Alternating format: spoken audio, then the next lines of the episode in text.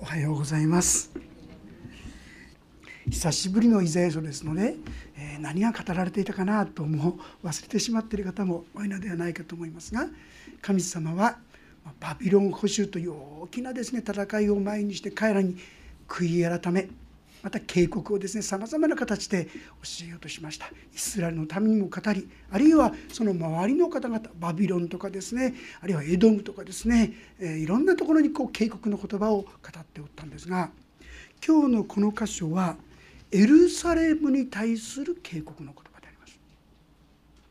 エルサレムというのは本来神を信じている神の民とこう言われるそういう人たちに対して表面上は神を信じているように、まあ、装うと言いましょうか姿をとっているけどもあなた方は本当に悔い改めなければならないというあるメッセージであります。22章の一節から読ませていただきます。幻の谷についての宣告これは一体どうしたことか皆屋根に登ったりして喧騒に満ちた騒がしい町おごった都よお前のうちの殺された者たちは剣で刺し殺されたのでもなく戦死したのでもない。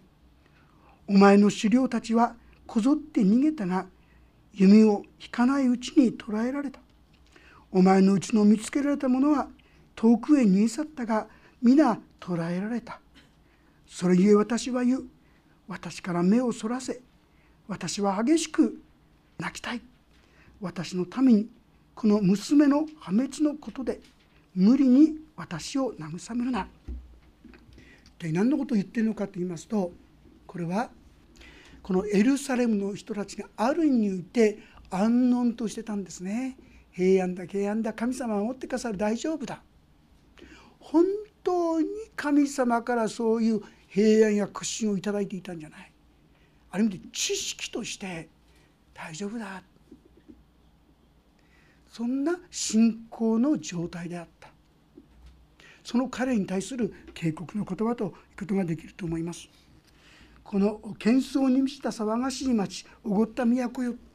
これはですねエルサレムの町は2階がですね大体2階と言いましても2階に登れるんですがそこで騒いだり飲んだりあるいはですね夜も夏はここで寝たりとかですねそういうふうに作られているんですね。でそこでいわゆるどんちゃん騒ぎっていうんでしょうかそんな状態が彼らの中にあったようです。飲めや祝いや楽しもうじゃないか。でもそんなことをしている状態かという問いかけですよ。今やバビロンによって滅ぼされるとんでもない神のためにあってはならないことが起ころうとしているなのにあなた方はそのことをもって真剣に悔い改めて神様のもとに立ち返ろうとしないのか厳しいある意味で宣告の言葉ということができると思います。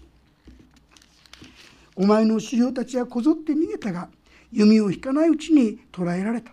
お前のうちの見つけられた者は遠くへ逃げ去ったがみんな捕らえられたからだ。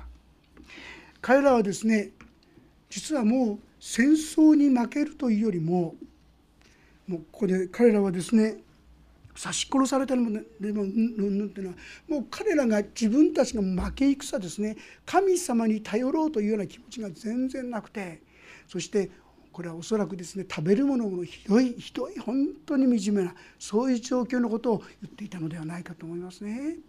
こういう状況なのにリーダーは逃げ去ってですねそこから適当にしようとする。とんでもないことだこのようなエルサレムのことについてイザヤの言葉が4節の言葉です。それゆえ私は言う。私から目をそらせ。私は激しく泣きたい。このためこの娘の破滅のことで無理に私を慰めるな。痛い意味が分かりますか？このイザヤはですねこれからエルサレムに降り注ごうとしている神の裁きがどれほど惨めだどれほど悲しいものであるか。もう腹渡が本当に揺れ動くようなですね悲しみの中にあった。大丈夫大丈夫そんな気にすることない大丈夫だよ。本当に気安く平安を語りとは言いますが彼らはこの状況の中で真剣なる悔い改めが必要でもあるにもかかわらずそのことを真剣に考えようとはしない。その姿があったわけであります。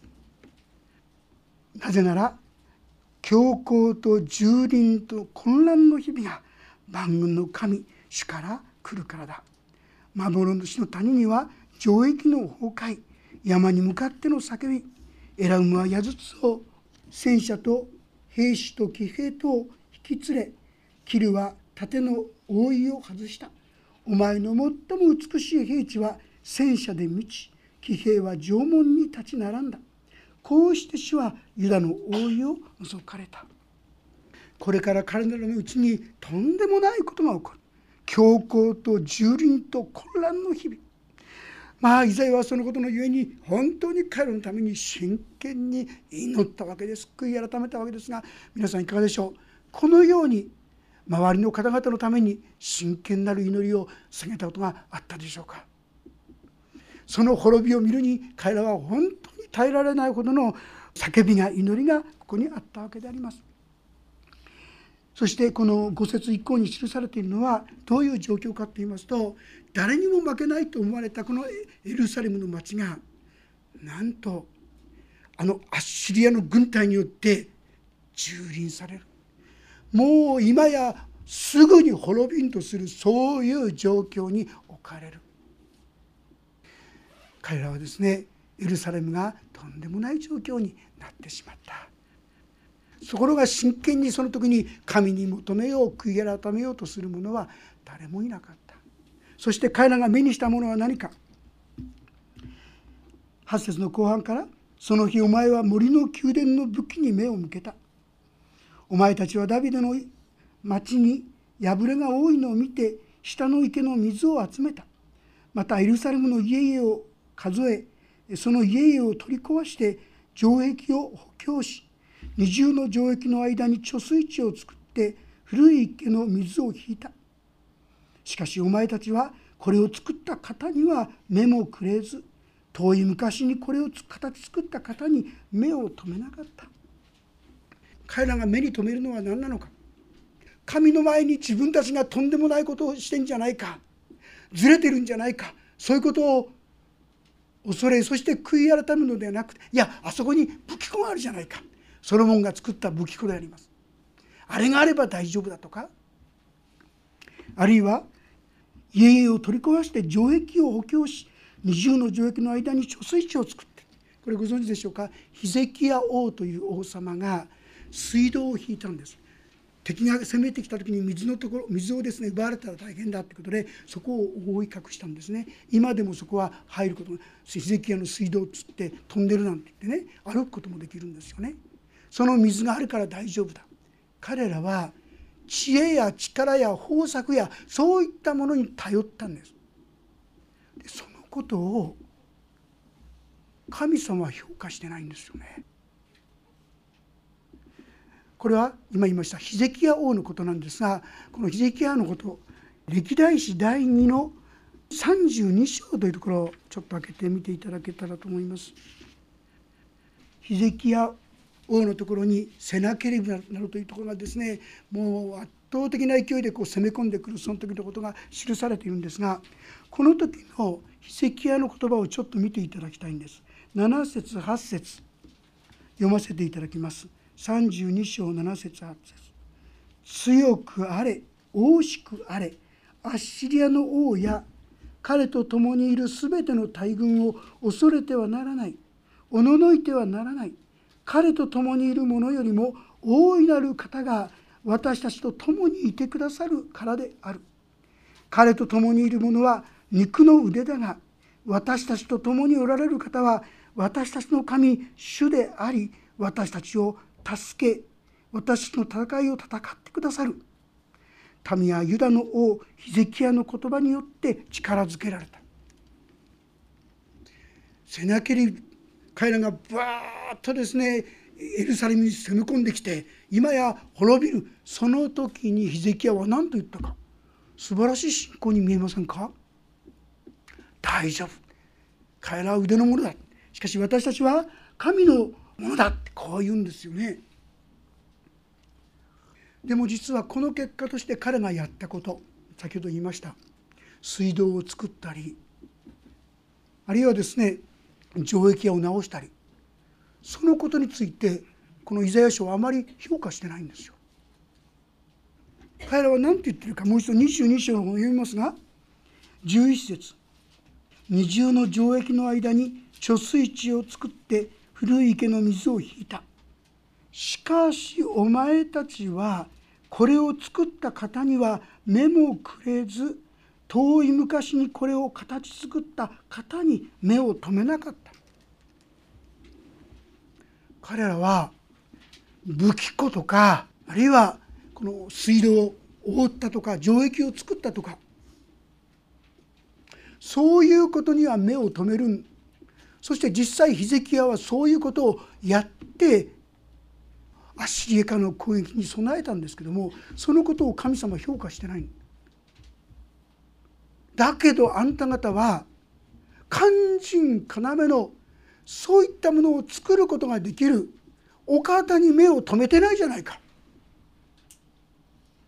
武器には目を留めるし城壁には目を留めるしあの手この手豊作やあるいは人やそういったものには目を留めるけども肝心要のあなた方を本当に守る方に目を留めているのか。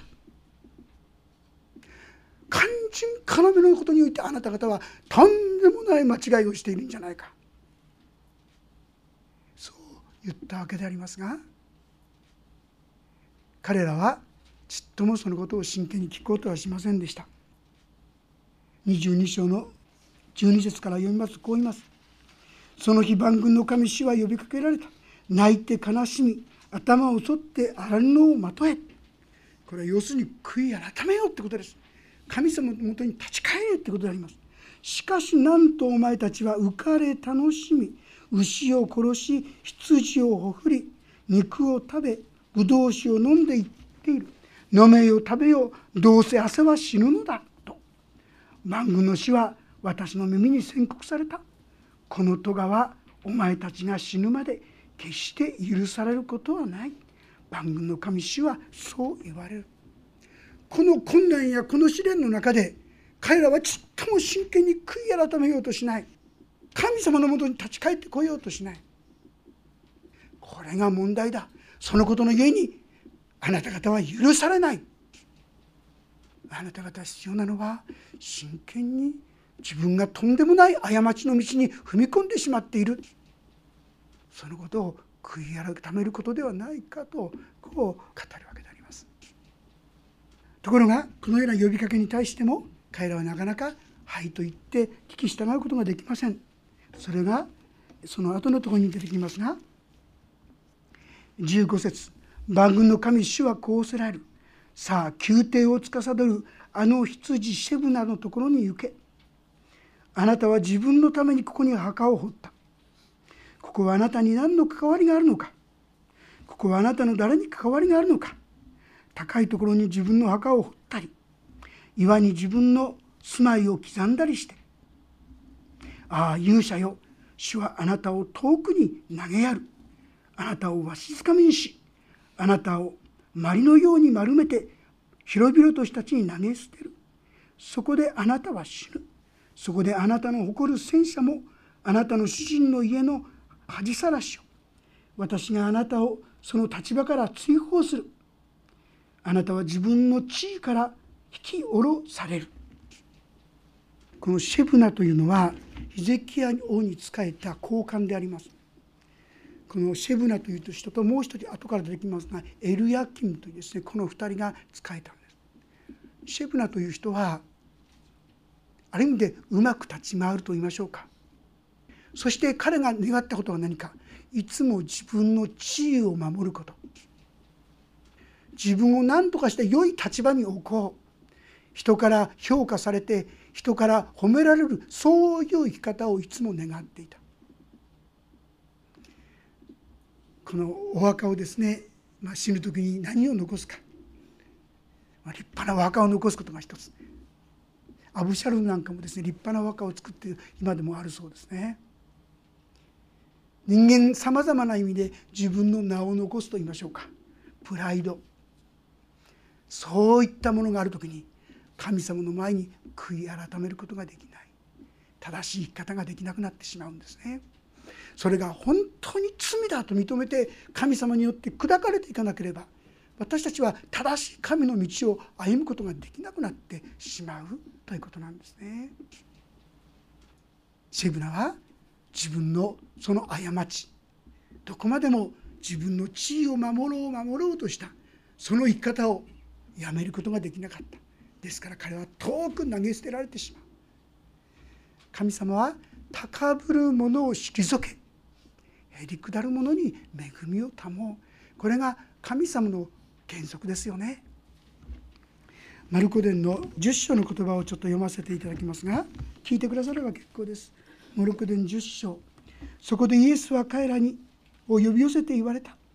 あなた方も知っている通り違法人の支配者と認められている人たちは人々に対して横柄に振る舞い偉い人たちは人々の上に権力を振るっています。しかしあなた方の間ではそうであってはなりません。あなた方の間で偉くなりたいと思う者は皆に仕える者になりなさい。あなた方の間で先頭に立ちたいと思う者は皆のしもべになりなさい。神の原則はいつもこれであります。でも私たちはいつの間にか何とかして人の前に自分が立ちたい。人よりも上に自分が立ちたい。このこの世的な価値観や考え方をずっと捨てられないままにいる。まさしくシェブナはそういう生き方。だからこそ許されないという生き方に踏み込んでしまった。悔い改めることができなかった。自分の過ちや愚かさをですね認めることができなかった。それに対して22章の20節から「その日私は私のしもべヒルキアのエリアキンを召し彼にあなたの長服を着せ彼にあなたの飾り帯を締め彼の手にあなたの権威を委ねる。彼はエルサレムの住民とユダの家の父となる。私はまた彼の方にダビデの家の鍵を置く。彼が開くと閉じるものはなく彼が閉じると開くものはない。私は彼を悔いとし確かな場所に打ち込む。彼はその父の家にとって栄光の座となる。このエリアキムという人は同じヒゼキヤ王に仕えたんですけどもこのシェブナはいつも自分の名を上げるために自分が評価されるために自分が認められるために上に上にと向かっていくそういう生き方しかできなかった。それに対してエリアキムは忠実に誠実に人から褒められようが褒められまいが神の前に歩み続けていく。神はへりくだる者に恵みを保う。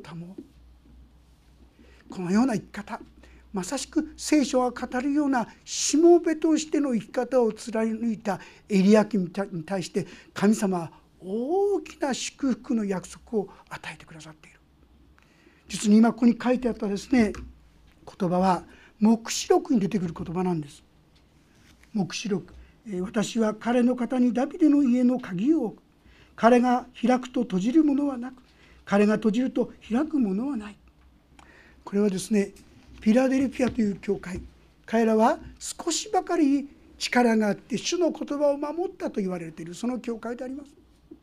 であなた方にはですね誰も閉じることがないこの祝福の門を置くとこう言われている。これは最終的にはイエス・キリストのことを指しているんですがなんとこの言葉がエルヤキムに対して語られてるんですよ皆さん。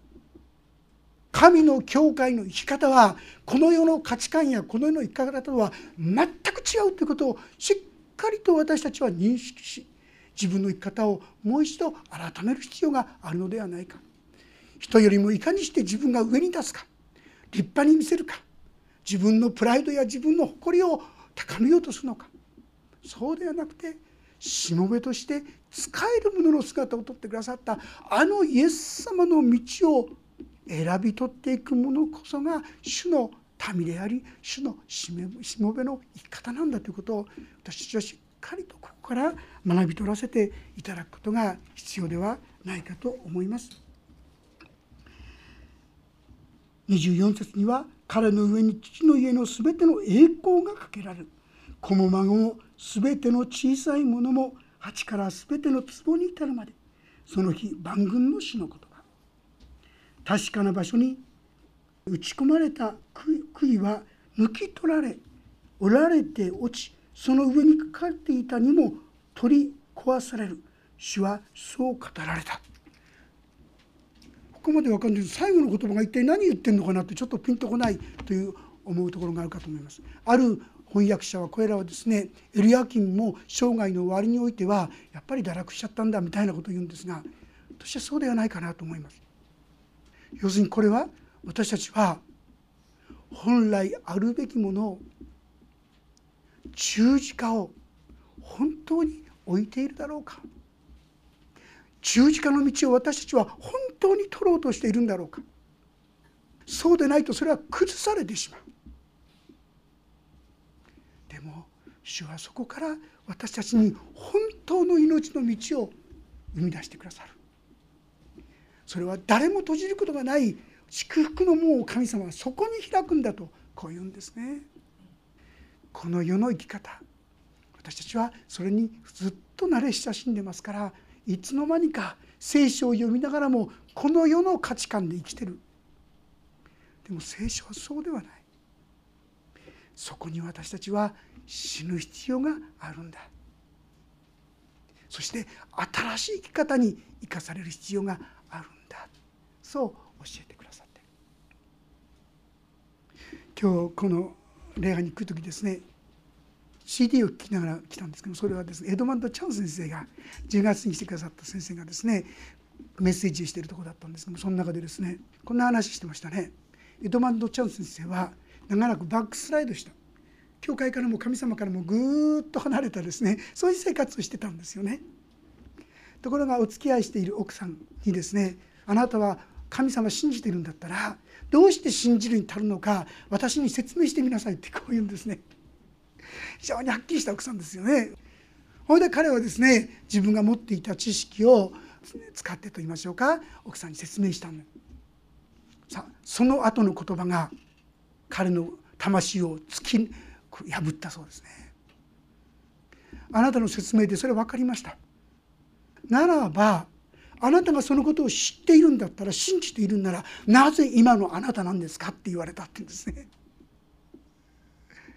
あなたの姿からはそのことを信じている人とは到底思えない。その言葉は彼の魂を貫き本気になった悔い改めと本気になった神を求める信仰生活が始まってそれが今祝福されたのシンガポールでのですね歩みのもとになったということであります。皆さん先ほど私たちはヒゼキヤの姿を見ました。ヒゼキヤは一見素晴らしいことを言ってるように思いましたよね。いざという時に神様は守ってくれるんだから大丈夫だ。さあどこまで本気になってこのことを信じてたと思いますか？だからこそヒゼキヤはその結果として信じているとは言いながら一生懸命水道を整えたりあるいは城壁を整えたりそうすることが悪いわけじゃない。でもまずしなければならないのは神様のもとに立ち返ってくることじゃなかったのか。これがイザヤ書22節のお言葉であります。2章のお言葉であります。私たちも神様のことをすでに多くのことを聞いてると思うんですよ。知ってると思うんですよ。でもいかがでしょう？本当に信じていますか？本当に信じているんだったらなぜ今の歩みがあるのか？私は問われる必要があるんじゃないでしょうか。先ほどの歴代史の第2の32章のですね、え、読んだところのもうちょっと後ろの方にこんな言葉が出てきます。16節というところから読ませていただきますえ聞いてくだされば大丈夫です。第二歴代史32章16節彼の家来たちはなおも神である主とそのしもべヒゼキヤに悪行を浴びせた。セナケリブは手紙を書いてイスラエルの神主を侮辱し主に逆らっていった。自分の民を私の手から救い出せなかった国々の神々と同じようにヒゼキヤの神もその民を私の手から救い出すことはできない。彼らは城壁の上にいたエルサレムのためにユダの言葉で大声で呼びかけ民を恐れさせおじけさせてこの町を取ろうとした。彼らは人の手の技である地上の民の神々について語るのと同じようにエルサレムの神について語ったのである。もうこのイスラエルの民がユダヤ人が分かる言葉でですねお前がヒゼキヤが信じてる神様に頼る。んなもん頼りにならないのが決まってるだろう。もう今までの全ての国々もそうやって破れてきたんだ。そんなものに頼ることは愚かだ。盛んにですね信仰を覆す言葉を次々と浴びせかけるわけであります。もう彼らが語る言葉で喋らないでくださいと言ったことですけどもでもそのことをいやいや彼らが分かるためにこうやってこのアラン語で喋ってんだとこういうわけでありますがこの時に先ほどは悠々といやいや神が守ってくれると言ったあのヒゼキヤ王でしたけどもこの時になってどうしたでしょうか？20節の言葉。ヒゼキヤ王とアモツの子預言者イザヤはこのことについて祈り天に叫び求めた。ここであります。この本当にどうにもならない状況になって初めて本気の祈りがヒゼキヤから出てきたんですよ。まあまあことが進んでるうちは神様も信じてるけどまあ適当にあのこともこのこともいざとなったらまあお金だってあるしあれもなんとかなるし本当にいざという時に私たちはこの神に頼っているのかというチャレンジであります。しかしもはや絶対絶命。明日踏み込まれておかしくない。明日自分たちが滅びておかしくない。その状況にまで追いやられた時にヒゼキヤは初めて本気の祈りが出てきたんです。叫んだってあります皆さん。皆さん最近叫んだ祈りはいつなさいましたか？神様にどうしても答えてほしい。そんな必死な祈りがいつなされましたか？知っているということでは十分じゃないんです。ヒゼキヤも知ってたんです。でもそのヒゼキヤの行動を聖書はイザヤ書はあなた方は肝心要のあなた方を守ることができる方を見ないそっちを向かないと言って責めているんですね。私たちもしかすると本当の意味で私たちを救うことができる方本当に私たちを助け出すことができる方本当に私たちを作り変えることができるお方に目を向けていないのではないでしょうか。しかしお前たちはこれを作った方には目もくれず遠い昔にこれを形作った方に目を留めなかった。お金や物や人や目に見えるものばかりに頼って本気になって神に頼るということがどこまでなされているでしょうね。私はもう一度この奇跡の祈りを通して私たちも真剣に表面的に信じているふりをするような信じているつもりというようなそんな信仰ではなくて本気になって神の前にへり下って悔い改めてどうしても主よ救ってくださいと祈り求めていくお互いとなることができたらとそう思います。神様は私たち一人一人にあなたの信仰は大丈夫か？あなたは本当は誰に頼っているのか？そう問いかけているのではないでしょうか。エドマンド・ジョン先生があなたが本当にそう信じているんならなぜこんな生き方をしてるんですか？と言われた。そしてその心がぐさっと刺されたように私たちの心も刺される必要があるんじゃないでしょうか。そして主よ本当にあなたは生きておられます。本当に主を私を変えてください。本当に主を私をあなたの恵みで満たしてください。そう求めていくお互いとされていけたらと思います。お祈りをいたします。恵みの神様私たちは多くのことを聞き知っています。でも主よその通りには信じていないのです。その通りには頼ることができないのです。主よいつ私たちはあなたの前に出て叫んだでしょうか。必死の祈りをいつさせていただけたでしょうか。主よ知識だけの信仰は不十分だと。あなたはお語りになれます。いざという時に本当に頼ることができいざという時に本当に助けていただくことができる神の恵みそこに置かれているのにそれをつかもうとしない私たちの不信仰をお許しください。私たちが出会う全ての事柄はあなたの御手のうちにあります。そして神様あなたはその全てのことを益とするとまで約束してくださっています。でも信じていないのです。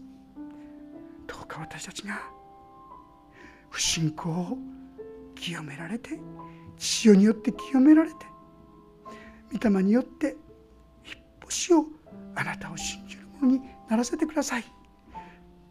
というわけに神様は素晴らしい人素晴らしいことをしたものではなかったエリアキムがしかし私はあなたの前に永遠の祝福の門を開いたと。主よ私たちもそのような祝福の門に進みゆくものにならせてください。素直に単純にしよう。あなたの御言葉を受け止めて。そこに従うこと。そして神は本当に生きておられて私を助けてくださると心から告白することができる。我らとさせてください。今年もお一人一人の信仰が本当に恵まれ。主よあなたの愛と慈しみの恵みが満ち溢れる。どうかお一人一人とならせてくださるようにお願いします。御手になれます。イエス・キリストの皆によって祈ります。アーメン。